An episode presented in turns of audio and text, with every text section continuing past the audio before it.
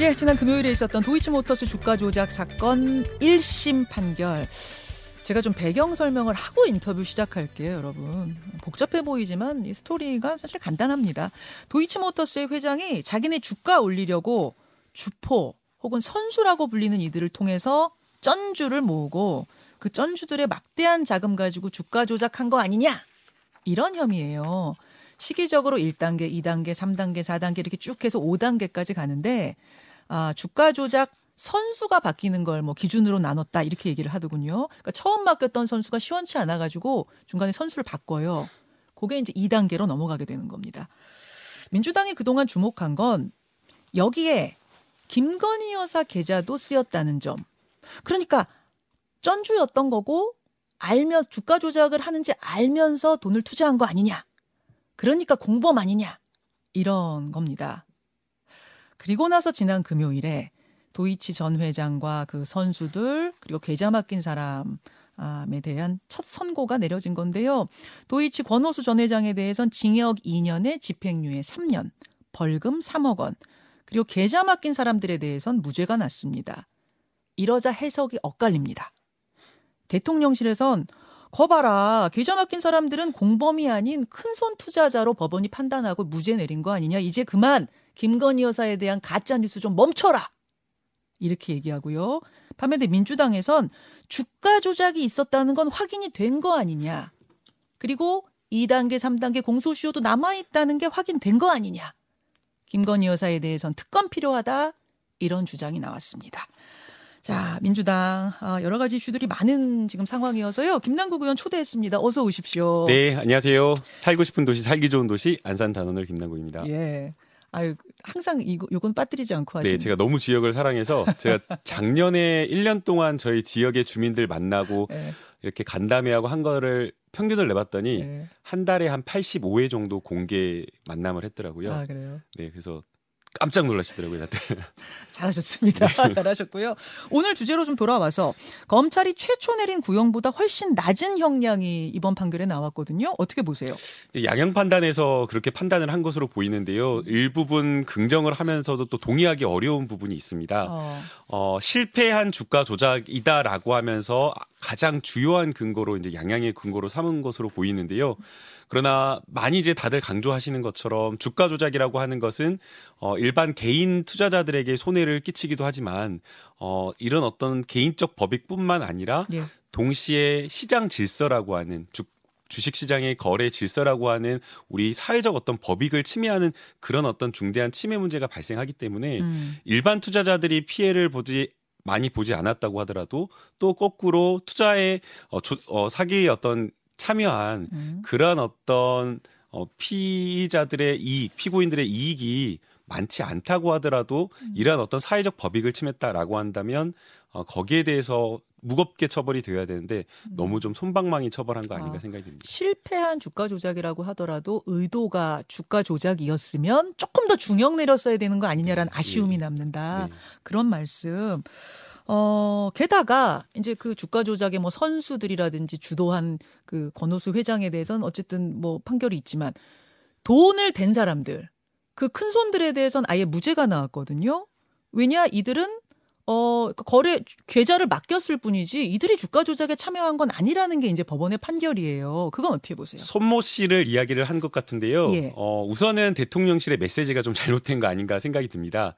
어, 쩐주로 참여한 손모 씨가 무죄 판결이 나왔다. 그러니까 김건희에 대한 어, 민주당의 주장도 깨지는 거 아니냐 이렇게 나왔는데요. 예. 그러게 되니까 많은 이제 또 국민들 댓글이나 어, 거꾸로 이렇게 인식되는 게 그러면 쩐주로 참여한 건 맞는 거 아니냐, 그 인정하는 거냐라고 하면서 어. 약간 또 오해를 불러일으키는 메시지가 아닌가 생각이 듭니다. 어. 어. 그러나 이제 문제가 되는 것은 지금 이 판결문에서 무죄를 받은 쩐주 손모 씨하고 네. 김건희 여사는 완전히 다릅니다. 어, 완전히 달라요? 예, 완전히 다릅니다. 어, 떤 식으로? 손모 씨 같은 경우 무죄가 나왔다고 한 그 이유는 예. 거래에 참여하기는 했지만 실제 이 거래를 하는 그 과정에서 음. 주가 조작을 하는 주포들 과 어떤 일정한 의사 연락하에 거래를 했다라고 하는 그러한 정황이 보이지 않는다라는 겁니다. 이 사람 굉장히 거액인데 네. 계좌를 맡기긴 했지만 그 다음에 연락 주고받거나 뭐 이런 흔적이 없어요? 예, 의사 연락을 한 그러한 어떤 어, 의사 연락을 해가지고 거래했다라는 정황이 없다라는 거고요. 아.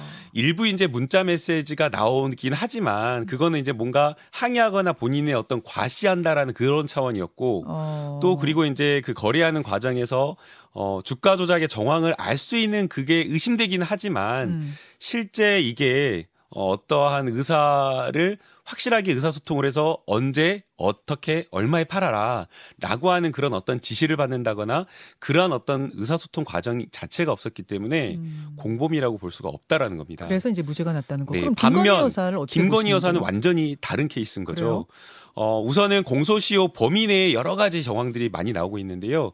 어, 가장 주요한 것은 저는 김건희 파일이 나왔다라는 겁니다. 김건희 점뭐 엑셀 파일이 나오는 에, 에, 에. 건데요. 어, 김건희 파일에 보게 되면 실시간으로 해서 인출 금액, 계좌 잔고, 그리고 거래 날짜까지 나오고 거기에 또 12%라고 하는 것이 나오는 겁니다.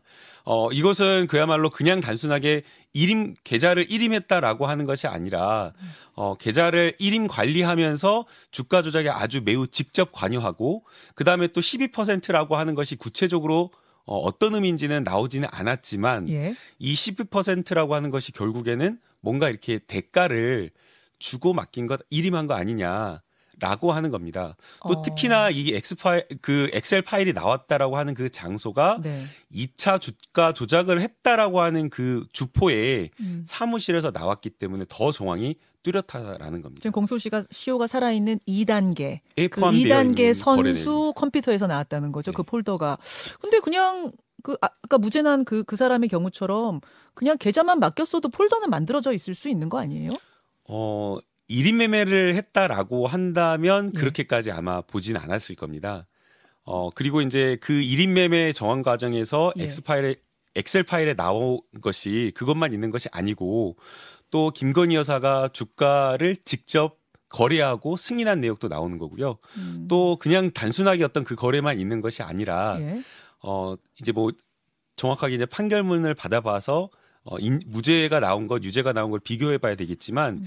김건희 여사가 그 거래한, 그 맡겼다라고 하는 예. 그 계좌가 예. 가장 매매라든지 아니면 통정 매매라든지 이러한 어떤 주가 조작 거래에 사용되었다라고 하는 그 의심되는 그 정황이 있기 때문에 단순하게 1인 매매로 보기에는 어려운 측면이 있는 겁니다.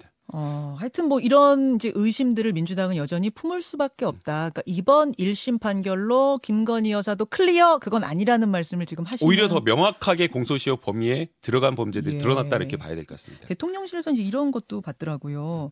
어, 법원 판결문을 보면 이번 무죄 받은 그 사람들 그 쩐, 소위 쩐주라고 불렸던 그 사람들 주가 조작이 있었다는 걸 알았느냐 몰랐느냐와 상관없이 투자자로 봤다. 그래서 김건희 여사가 알았느냐 몰랐느냐도 여기서는 상관이 없다. 이, 런 부분은 그렇지 맞아요? 않죠. 예. 어, 가장 중요한 게 그 주가 조작 공모 사실, 공범간의 어떤 그 범위, 고의를 가지고 하느냐가 되게 중요한 것이기 때문에 주가 조작 사실을 알았느냐가 매우 중요합니다. 어, 사실은 이제 실제 리딩방이라고 하면서 주가를 띄우기 위해서 예. 어, 주가 조작 선수들이 리딩방을 운영하는 그런 경우가 많습니다. 어, 그런데 그 리딩방에 참여하신 분들 상당수는 주가 음. 조작 사실을 모르고 이렇게 참여한 경우도 있거든요. 예, 예. 그럼 이런 경우에는 기소가 되지 않고 어. 처벌되지 않을 겁니다. 어허. 그런데 그 어, 주가 본인이 일임을 하지 않거나 아니면 실제 주 본인들이 매수했다고 하더라도 그 직접 매수했다고 하더라도 그러한 어떤 주가 조작 사실을 알고 음. 내부의 정보를 이용해서 투자를 했다라고 음. 한다면 그러면 주가 조작 공범으로서 처벌이 되는 겁니다. 그래서 민... 아, 알았냐 몰랐느냐가 굉장히 중요한 겁니다. 민주당에서는 네. 결국 특검으로 갈 수밖에 없다 이렇게 주말에 주장을 더 강하게 하셨어요. 1심 판결 보고 왜 더 강하게 그 주장을 강화하셨을까요? 어, 사실은 이게 2019년 예. 7월 여름경 윤석열 대통령 검찰총장 청문회 과정에서 처음 드러났고요. 음. 그 다음 해년 2020년 2월경에 뉴스타파가 구체적 어, 보도를 하면서 사실은 어, 고발이 이루어졌습니다. 그런데 실제 수사 자체는 거의 뭐 처음 이게 2010년부터 있었으니까 음. 12년 동안 아예 수사가 되지 않고 있었던 그 상황인데요. 어. 이번 공판 과정에서 김건희 여사와 그리고 김건희 여사뿐만 아니라 네. 장모 최은순 여사의 관여 사실까지 매우 많이 구체적으로 드러났습니다. 음. 실제 보도된 것 이상으로 어, 녹취록이나 아니면 제출된 어떤 법정에 제출된 예. 일부 증거만 보더라도 공범 관계가 매우 뚜렷하다라고 하는 그런 증거들이 드러났기 때문에 어, 저는 특검으로 갈 수밖에 없다라고 보는 겁니다. 계속 이제 국민의힘에서 반론으로 이야기하는 부분은 그때는 문재인 정권하의 검찰이었는데도 탈탈 다 털었는데도 대선에서 아무것도 안 나오지 않았는가? 근데 이제 와서 검찰 수사 잘못됐다고 특검으로 간다는 게 말이 되느냐 이런 주장 나오는데요. 수사 시기나 내용을 보게 되면 사실은 이게 수사 착수한 것 자체를 보면요. 추미애 장관이 윤석열 대통령에게 음. 이 사건과 관련돼서는 보고받지도 말고 수사에서 배제되어야 된다라고 이야기를 하고 그렇죠. 그리고 직접 이 사건을 검찰에 수사하라라고 수사지휘를 하면서 시작이 되었습니다. 수사지휘권을 사실 발동까지 해가면서 네, 윤 총장을 배제시키고 수사하지 않았느냐 이제 이런 주장이거든요. 맞습니다. 2020년 10월 19일 경으로 기억이 나는데요. 예. 그러고 나서도 제대로 수사가 되지 못했습니다. 어, 음. 주포라고 하는 선수들이 해외로 도피해가지고 일부 수사가 진행되지 않았고요. 그리고 2021년경에는 사실은 직접 기소를 하긴 했지만 네. 김건희 여사에 대한 소환이 아예 되지 않았습니다. 어. 아마 검찰에서는 어, 전임 검찰총장에 대한 어떤 그런 어떤 문제 그리고 이렇게 윤석열 대통령이 대통령이 될 수 있다라고 하는 당시 아주 유력한 대선 후보였기 때문에 어, 김건희 여사에 대한 소환조차 하지 못했다라고 저는 생각을 합니다. 그래서 탈탈 털었다라고 하는 것은 네. 사실과 맞지 않는 주장인 것 같습니다. 자, 그래서 이제 민주당에서는 오히려 김건희 특검은 더 강하게 해야 된다는 주장을 주말에 세게 하셨어요. 보니까 이제 정의당 입장이 중요하잖아요. 이게, 이게 법사위 문턱을 넘긴 힘들고 패스트 트랙으로 가야만이 민주당이 생각하는 그 특검법 통과가 가능할 텐데 그러려면은 정의당이 다 도와줘야 됩니다. 찬성을 해야 됩니다. 정의당 입장. 대장동 특검 가운데 50억 클럽 특검 그거 오케이. 그거 같이 하자. 그런데 김건희 특검에 대해서는 같이 하기가 어렵다. 아, 이런 입장이거든요.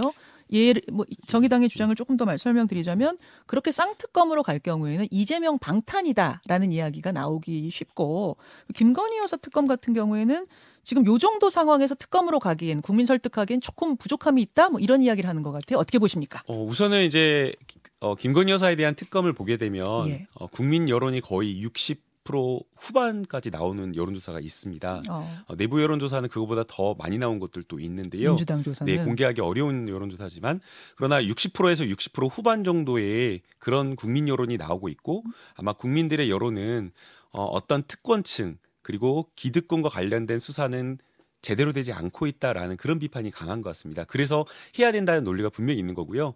정의당에서 이야기하는 논리가 또 두 가지가 있는 것 같은데 한 음. 가지는 이재명 방탄이 될 거다라는 것 어, 같습니다. 네, 예. 그런데 이제 그 논리는 예. 작년에 적용될 수 있는 논리였던 것 같습니다. 오. 수사가 이재명에 대한 수사가 진행 중이었을 때 그게 가능하지만 지금은 이제 이재명 수사가 다 끝나고 예. 이재명 당 대표는 거기에 대해서 떳떳하게 다 수사를 받고 이제 기소 단계로 넘어가는 법원 재판 과정으로 넘어가는 단계이기 때문에 이것이 이재명 방탄 때문에 도이치 어, 도이치모터스 특검을 한다라는 그 논리는 이제는 시기상 주장하기 어렵다라고 보입니다. 정의당 설득해서 같이 김건희 특검도 갈 수 있을 거라고 네, 보세요? 가야 된다고 보고요. 분위기는 어떻게 보고 계세요? 두 번째 이제 네. 논리가 네. 결혼 전 문제 가지고 왜 그걸 어, 문제 삼냐라고 예. 이야기를 하는데 벌어진 것은 결혼 전이지만 예. 또 이게 문제가 된 것은 무엇이냐면 2012년에 어, 금융당국에서 이 사건과 관련되어서 이상거래 징후를 포착해서 사건 불공정 거래 사건 보고서까지 작성을 했다라는 음. 겁니다. 그런데 수사가 이루어지지 않았고 음. 또 역시나 마찬가지로 2013년에 경찰에서의 그 주가 조작을 했다라고 하는 이정필의 자필 진술을 포함한 내사 보고서가 구체적으로 있었는데도 불구하고 수사가 이루어지지 않았다라는 거거든요. 음. 그래서 이것은 윤석열 대통령과 결혼한 상태에서 벌어진 수사가 안 이루어진 부분이 있기 때문에 음. 이것은 단순하게 결혼 전 문제로 치부할 것은 아니라 보입니다. 정의당도 손잡고 같이 갈수 네, 있을 그래서 정의당의 논리가 아. 이제는 다 적용되지 않기 때문에 다 설득되지 않을까 이렇게 보고 있습니다. 그 지금 말씀하시면서 이재명 대표 건은 이제 기소 단계로 갔다라고 말씀하셨어요. 실제로 이번 주에 구속영장 청구할 거다 검찰이 이런 얘기가 나오고 있습니다. 그러면은 국회로 체포동의안이 넘어온다는 얘기잖아요. 어떻게 민주당은 어떻게 생각하시고 어떻게 될 것 같습니까? 어, 이제 제가 뭐 민주당 의원님들을 다 만나보지는 못하고 있는데 많은 의원님들의 의견이 그러신 것 같더라고요. 그러니까 이 수사 자체가 네. 어, 정당성이 없다. 어. 그러니까 같이 경쟁했던 후보를 죽인다라고 하는 정적 제거 그리고 야당에 대한 어떤 탄압 수사라고 하는 그 부당성이 있는 것이고. 근데 이제 그런 의견은 계속 있었던 네. 건데 문제는 한 20명에서 30명 정도의 뭐 이른바 비명계라고 이제 언론에서 이야기하는 네. 이분들의 생각이 중요하잖아요. 네, 그분들 이탈표가 나오느냐 안 나오냐. 네, 그분들하고도 이야기를 해봤는데 아, 해보셨어요? 예, 뭔가 이렇게 말하기 어려운 뭔가 이제 공개적으로 말하기 어려운 불만이 있으신 거는 있는 것 같긴 하지만 그런데 어. 실제 이 사건에 대해서 이제 이야기를 들어보면 네. 뚜렷한 어떤 물증이나 이런 것들이 나오지 않고 있고 어 공범의 어떤 진술이 나오고 있긴 하지만 음. 그 공범의 진술도 본인의 어떤 과거 진술을 다 뒤집고 음. 그리고 뭐 대장동이다라고 한다면 적어도 그 대장동의 핵심 관계자들 그 네 명의 진술은 일치해야 되는데 음. 자기들끼리도 다 서로 모순되고 틀린 이야기를 하고 있는 거 아니냐라고 어. 하면서 신빙하기가 어렵다라는 겁니다. 아 그분들 그러면은 이른바 비명계라고 불리는 분들도 예. 이건 부결이다 체포동의안. 그러니까 뭐 다 만나본 건 아니지만 적어도 진술을 믿기가 어렵다라고 그렇게 그래요? 보시더라고요. 예. 어. 그리고 이제 서로 어떤 의심되는 정황이 있다고 하더라도 어, 적어도 무죄 추정의 원칙에 따라서 음. 불구속 상태에서 다툴 수 있게 하는 것이 그게 우리 헌법 정신이 아니냐라고 하면서 이런 이야기를 또 하신 분들이 있어서 음. 어, 조심스럽지만 저희가 예단하기는 어렵지만 어, 부결 쪽으로 가지 않을까 이렇게 보고 있습니다. 아, 김남국 네. 의원은 부결 쪽으로 무게를 둔다는 말씀. 한 1분 남았는데 사실 이 질문 안 하려고 그랬는데 하지 마세요. 지금 시간이 아니 김남국 의원이 제가 준비를, 준비를 해오셨, 준비를 했는데 아니 잠깐 시간이 1분밖에 안 남았어. 이거 하지 마세요, 진짜. 하지 아니 다 이야기하려고 저 처음에 했으면 제가 충분하게 준비해서 왔는데 아니, 제가 질문지도 아니, 안 보냈는데 준비를 해오셨다 그래서 아, 하지 마세요. 이제 시간이 없어가지고 너무 짧아서 안 됩니다. 아니 뭔지 아시죠? 오스트리아, 오스트레일리아 그 왜 헷갈리셨냐고. 아니 이게 본질과 관련된 게 아니고 영상을 네. 다 보시면 제가 이야기한 거는 그 네. 법원에서의 어떤 제척, 법관에 대한 제척 깊이 회피 있듯이 수사 과정에서도의 공정성이 매우 중요해서 검사에 대한 제척 깊이 회피가 필요하다는 겁니다. 음. 당연히 이거 토론할 수 있는 거고 본, 어, 당연히 정책적으로 토론할 수 있는 건데 네. 한동훈 법무부 장관 여기에 대해서 네. 아예 내용도 모르고 어. 발의되지도 않은 법에 대해서 그리고 제가 이거 법안 발의한 건 2020년 8월 21일이거든요. 네네. 근데 이것을 이, 이재명 방탄법이라고 이야기를 한 겁니다. 음. 그러니까 너무나 황당한 거죠. 이, 이름은 약간 그냥 헷갈리신 거예요? 아니 이름을 이름은 헷갈린 거죠. 그러나 아. 이거 본질과 다른 거거든요. 아, 아. 근데 이게 문제가 뭐냐면 네. 야당에 대한 의원이 이렇게 실수하면 엄청나게 포탈해서 막 어. 언론에 때리는데 네. 한동훈 본부장관 국회에 와서 잘못된 이야기하고 틀린 이야기하고 그날 본회의장에서도 잘못된 이야기 두 번이나 한 거거든요. 음. 그런데 더 비판해야 될 것은 사실은 언론에서 더 본질적이고 더될그 비판을 안 하고 있기 때문에 저 문제라고 보는 거고요. 알겠습니다. 그래서 전체 영상을 다 봐달라고 꼭 말씀을 드리고 싶습니다. 이 얘기를 준비해 오신 거였어요. 네, 너무 짧아서 지금 아 너무 여기까지 네. 고맙습니다. 김현정의 뉴스쇼는 시청자 여러분의 참여를 기다립니다. 구독과 좋아요, 댓글 잊지 않으셨죠? 알림 설정을 해두시면 평일 아침 7시 20분 실시간 라이브도 참여하실 수 있습니다.